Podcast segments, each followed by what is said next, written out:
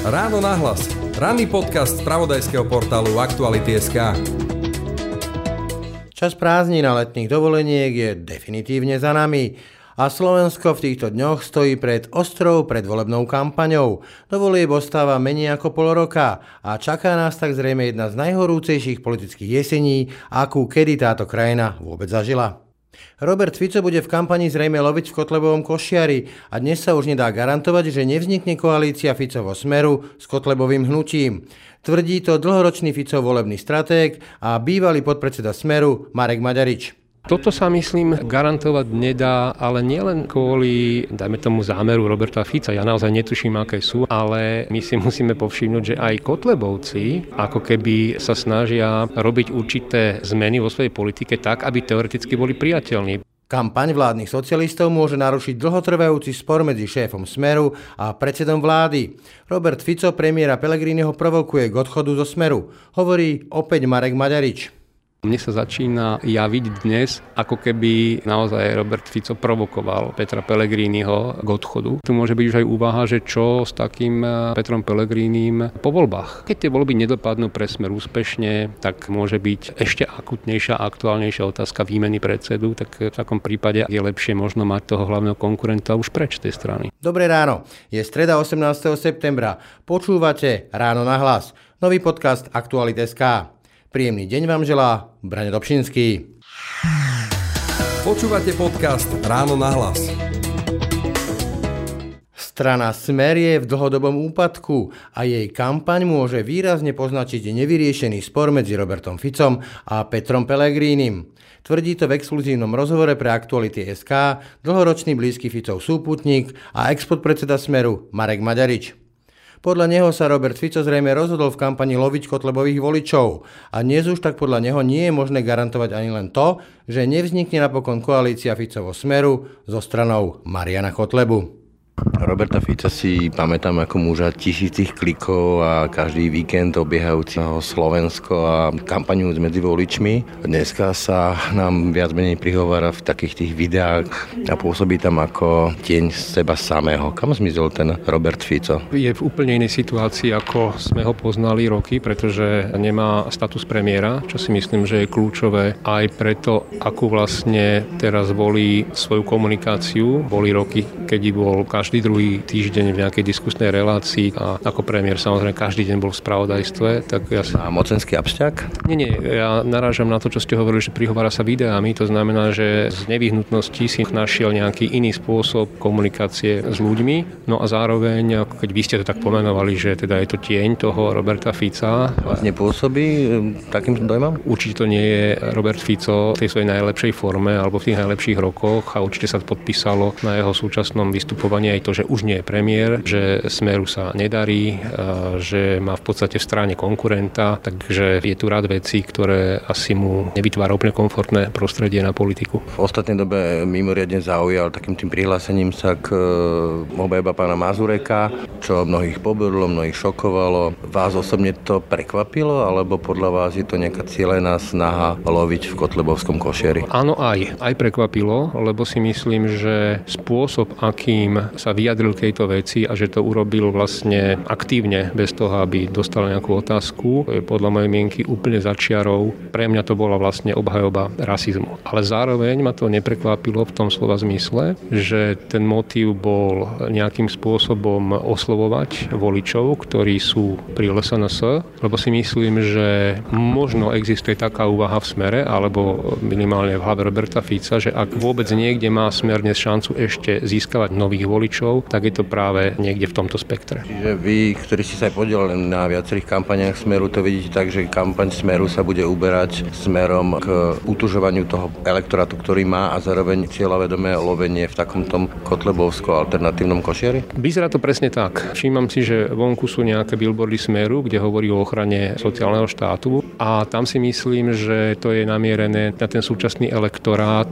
a asi sa bude rozvíjať v tej kampani zo strany Smeru práve vyvolávať očakávanie toho, že tá opozícia ide tieto veci ohrozovať. A je to áno snaha udržať si tých dnešných, dajme tomu 19-20%. A je možné, ja to dávam ako svoju hypotézu, nemám nejaké informácie insiderské, že ak rozmýšľajú o nových voličoch, takže ich nachádzajú práve v tomto radikálno-konzervatívnom nejakom spektre. To sú častokrát tzv. antisystémoví voliči. Robert Fico ako dlhoročný premiér symbolizuje systém. Je uveriteľný Robert Fico ako pre voličov antisystémových strán? Tu už dlhšiu dobu sledujeme takú ako snahu, neviem či vedome, alebo to priniesol ten politický život, sa ako keby zbližovať a nachádzať nejaké, dajme tomu, spoločné hlasovania. Spomeňme si na to poďakovanie LSNS za hlasovanie o dôchodkovom strope. Také testovanie budúcej možnej koalície? Nie, teraz sa hovorím o tom, že ten volič LSNS dnes nemusí Roberta Fica vnímať ako toho nepriateľa, voči ktorému áno, Kotlebovci sa veľmi vyhraňovali, nakoniec o ktorých Fico, napríklad vo svojom niekoľkonásobnom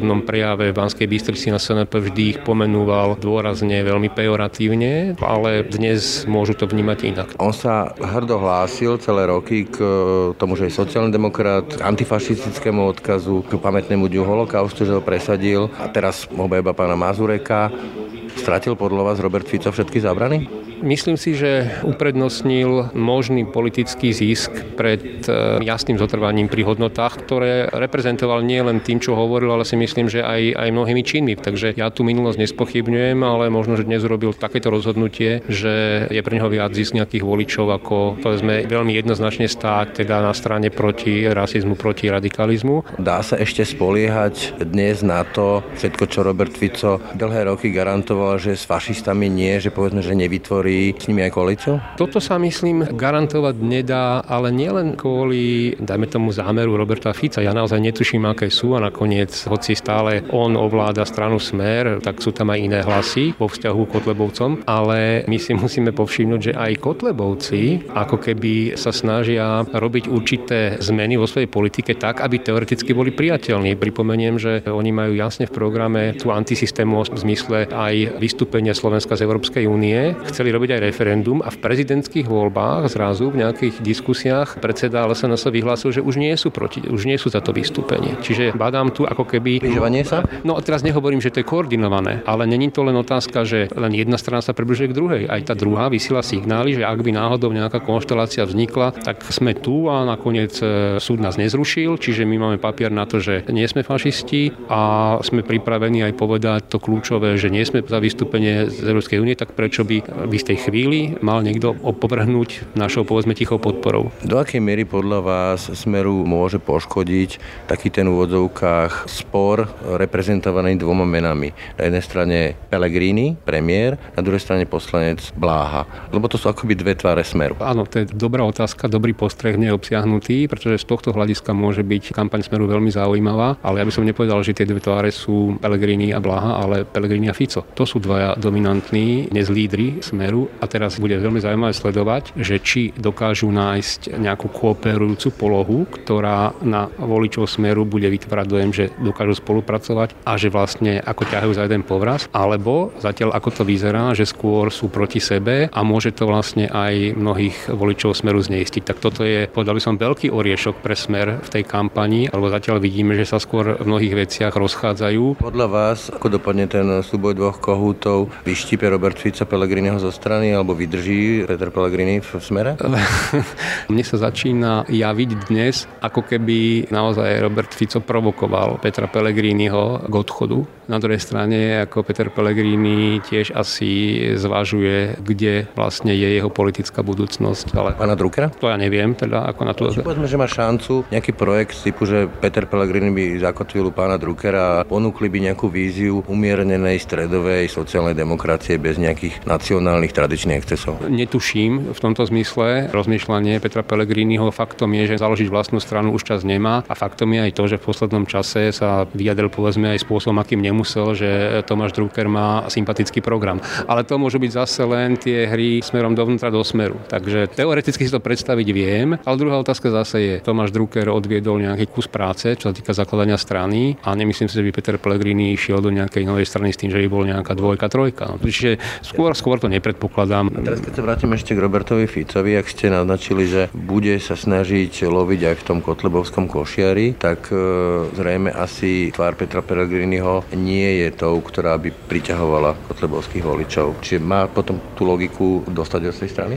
Tak e, logiku dostať ho zo strany má nielen kvôli kampani ako takej, veď pri predstave dobre profesionálnej robenej kampane sa dá predstaviť aj to, že idú vlastne nejaké dve línie popri sebe a každý sa sústredí na niečo iné. Ja si skôr myslím, že tu môže byť už aj úvaha, že čo s takým e, Petrom Pelegrínim po voľbách. Premiérske miesto. No keď tie voľby nedopadnú pre smer úspešne, tak môže byť ešte akutnejšia, aktuálnejšia otázka výmeny predsedu, tak v takom prípade, ak by Robert Fico sa nechcel strany vzdať, čo si myslím, že sa nechce, tak je lepšie možno mať toho hlavného konkurenta už preč tej strany. Ešte zostane u mena Ľubomír Bláha. On komunikuje často posolstva verejne, ktoré sú voči Európskej únii, voči e, NATO, voči tomu smerovaniu, ktoré je vo vládnom programe. Ako je možné, že to smeru neprekáža? Toto je jeden zo znakov toho úpadku smeru. To je fakt. E, ja som sa vždy tak trochu podivoval, že človek, ktorý možno kedysi až tak verejne a agresívne neformuloval svoje, povedal som, veľmi kritické názory na Európsku úniu, bol posadený do pozície predsedu Európskeho výboru. No a to, čo robí dnes, je zjavne, že to teda asi to má niekde posvetené, veď nakoniec aj verejne sa Robert Fico zastal blahu. Je to absolútne proti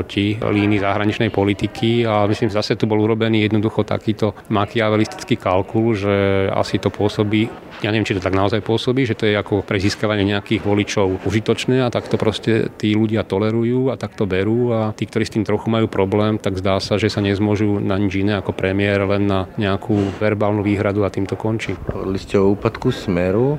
V ostatnej dobe, už pomerne dosť dlho, je výrazným hráčom vládnej koalície šéf SNS, pán Danko.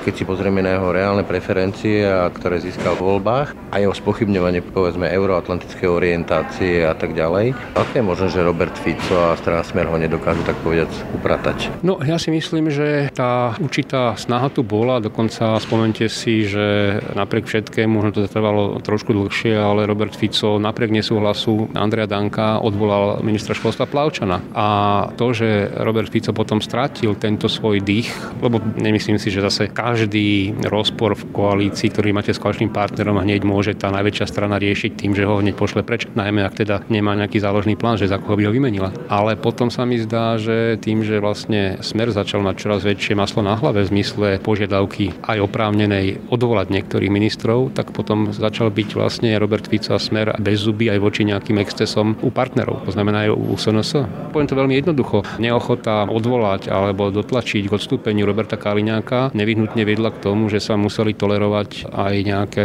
veci u koaličného partnera. Čiže to je nejaká taká hra typu, že ty si nevšímaj moje problémy, ja si nebudem všímať tvoje škandály? Teraz si to tak zjednodušili, ale určite je v tom aj to, že tá koalícia nemala nejakú inú alternatívu, že teda nebola tam nejaká možnosť tú SNS vymeniť, no tak sa potom musíte zmieriť s tým, že môže menší partner aj vydierať toho väčšieho, ktorý má nejakú väčšiu zodpovednosť za tú koalíciu a chce ju udržať. Nedávno Robert Fico vo videu, ktoré verejne zverejnili, posiela Miroslava Bebreleho, citujem do Riti, ako si máme vysvetliť takýto posun k vulgárnej komunikácii od naozaj elitných politikov? Ak si ho nevysvetlíme nejakým osobnostným momentálnym skratom, čo asi nebude celkom tá správna verzia, keďže to bolo zverejnené, no tak potom je to zrejme ako pocit, že táto retorika voči opozícii je práve tá, ktorá oslovuje niektorých jednoduchších alebo radikálnejšie naladených voličov a možno, že aj stmeluje tých súčasných. Robert Fico začal komunikovať výrazne cez videa, pritvrdil slovník, vymedzuje sa veľmi výrazne voči médiám. Zmizol ten tisícklikový Robert Fico. Podľa vás vládne ešte kampaň pred voľbami, takú tú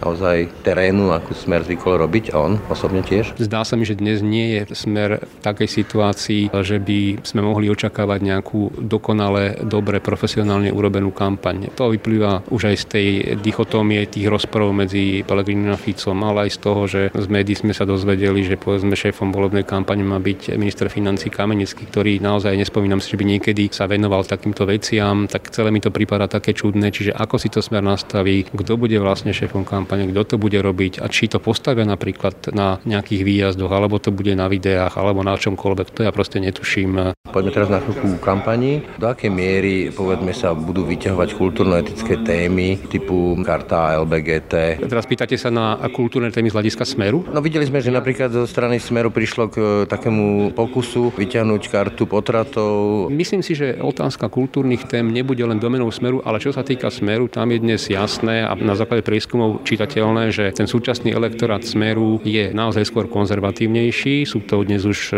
dominantne starší ľudia z vidieckého prostredia, ktorí aj viac počúvajú na tie tradičné hodnoty, tradičné rodiny. Otázky nastolované z tej perspektívy toho konzervativizmu a tradičného. Ale myslím si, že tie kultúrne témy bude oveľa viac vyťahovať časť opozície. Videli sme to pred pár dňami, kedy pre mňa, no nie, že by ma na to byť prekvapoval, ale ako spôsob, akým vlastne napadol svojich možných budúcich koaličných partnerov práve cez tieto kultúrne témy, hovorí o tom, že áno, toto môže byť ďalšia časť nejakej kampane a tieto témy budú používať aj opozičné strany v súboji práve o konzervatívneho opozičného voliča, ale na tom sa samozrejme môže zviesť aj Smer alebo SNS alebo Kotlebovci a šikovne hrať hru v podstate tak, aby do istej miery rozdielovali tých opozičných voličov a ukazovali na ten nesúlad v opozícii, čiže toto môže byť jedna z ďalších určujúcich tém pre výsledok tých volieb. Čiže podľa vás Smeru môže vyhovovať odklon od povedzme témy Kočner, mafianizácia štátu a podobne k kultúrno-etickým vojnám? Smeru môže vyhovovať to, ak sa nestane dominantnou témou volieb zmena. A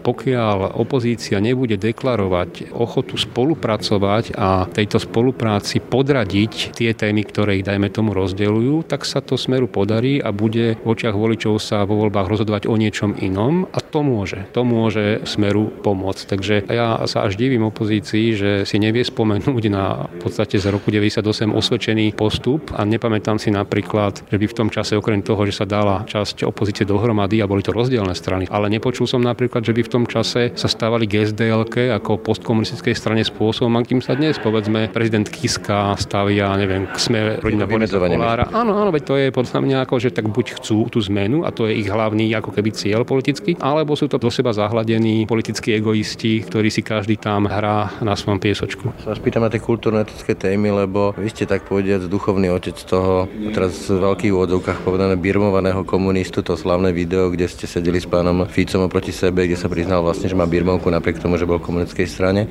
S dostupom času ste na to hrdí, alebo ako to vnímate? Poprvé tu sa bavíme o prezidentských voľbách. Bol to zase zápas o nejakého voliča, aj konzervatívneho. Nebolo použité žiadne klamstvo. On naozaj pochádza z toho prostredia topolčianského, katolíckého a naozaj tú birmovku mal. Ako vedomý komunista aj poprel tú birmovku. V poriadku, ale ešte inak vám to poviem. Veď bolo dobre známe, že Robert Fico napríklad udržiaval naozaj nadštandardne dobré vzťahy s kardinálom Korcom. Takisto Robert Fico, môžete povedať, či ako nejako zíšne, ale každopádne udržiaval dobre korektné vzťahy s cirkvami. Ono sa to potom ako keby len zúžilo na to, že ako môže vôbec bývalý komunista takéto niečo ako o sebe povedať, no tak podľa mňa môže. Otázka je, či to vtedy pomohlo alebo nepomohlo, to tiež nikto ešte nezmeral. No ale akože rozmer, že by sme sa za to, alebo ja by som sa mal za to hambiť, tak to určite nie. Mareka Maďariča sme oslovili ako človeka, ktorý stál za viacerými kampaňami dlhodobo najsilnejšej strany na našej politickej scéne. Téme kampane sa ešte budeme v našich podcastoch podrobne venovať až do volieb. Toľko dnešné Ráno na hlas. Môžete nás počúvať každé ráno na webe Aktuality.sk lomka podcasty, na Spotify a v podcastových aplikáciách. Rozhovor s Marekom Maďaričom si budete môcť aj prečítať na našom webe. Spolupracovali Jaroslav Barborák a Peter Hanák. Pekný deň a pokoj v duši vám želá Brane Dobšinský. Všetky podcasty z pravodajského portálu Aktuality.sk nájdete na Spotify a v ďalších podcastových aplikáciách.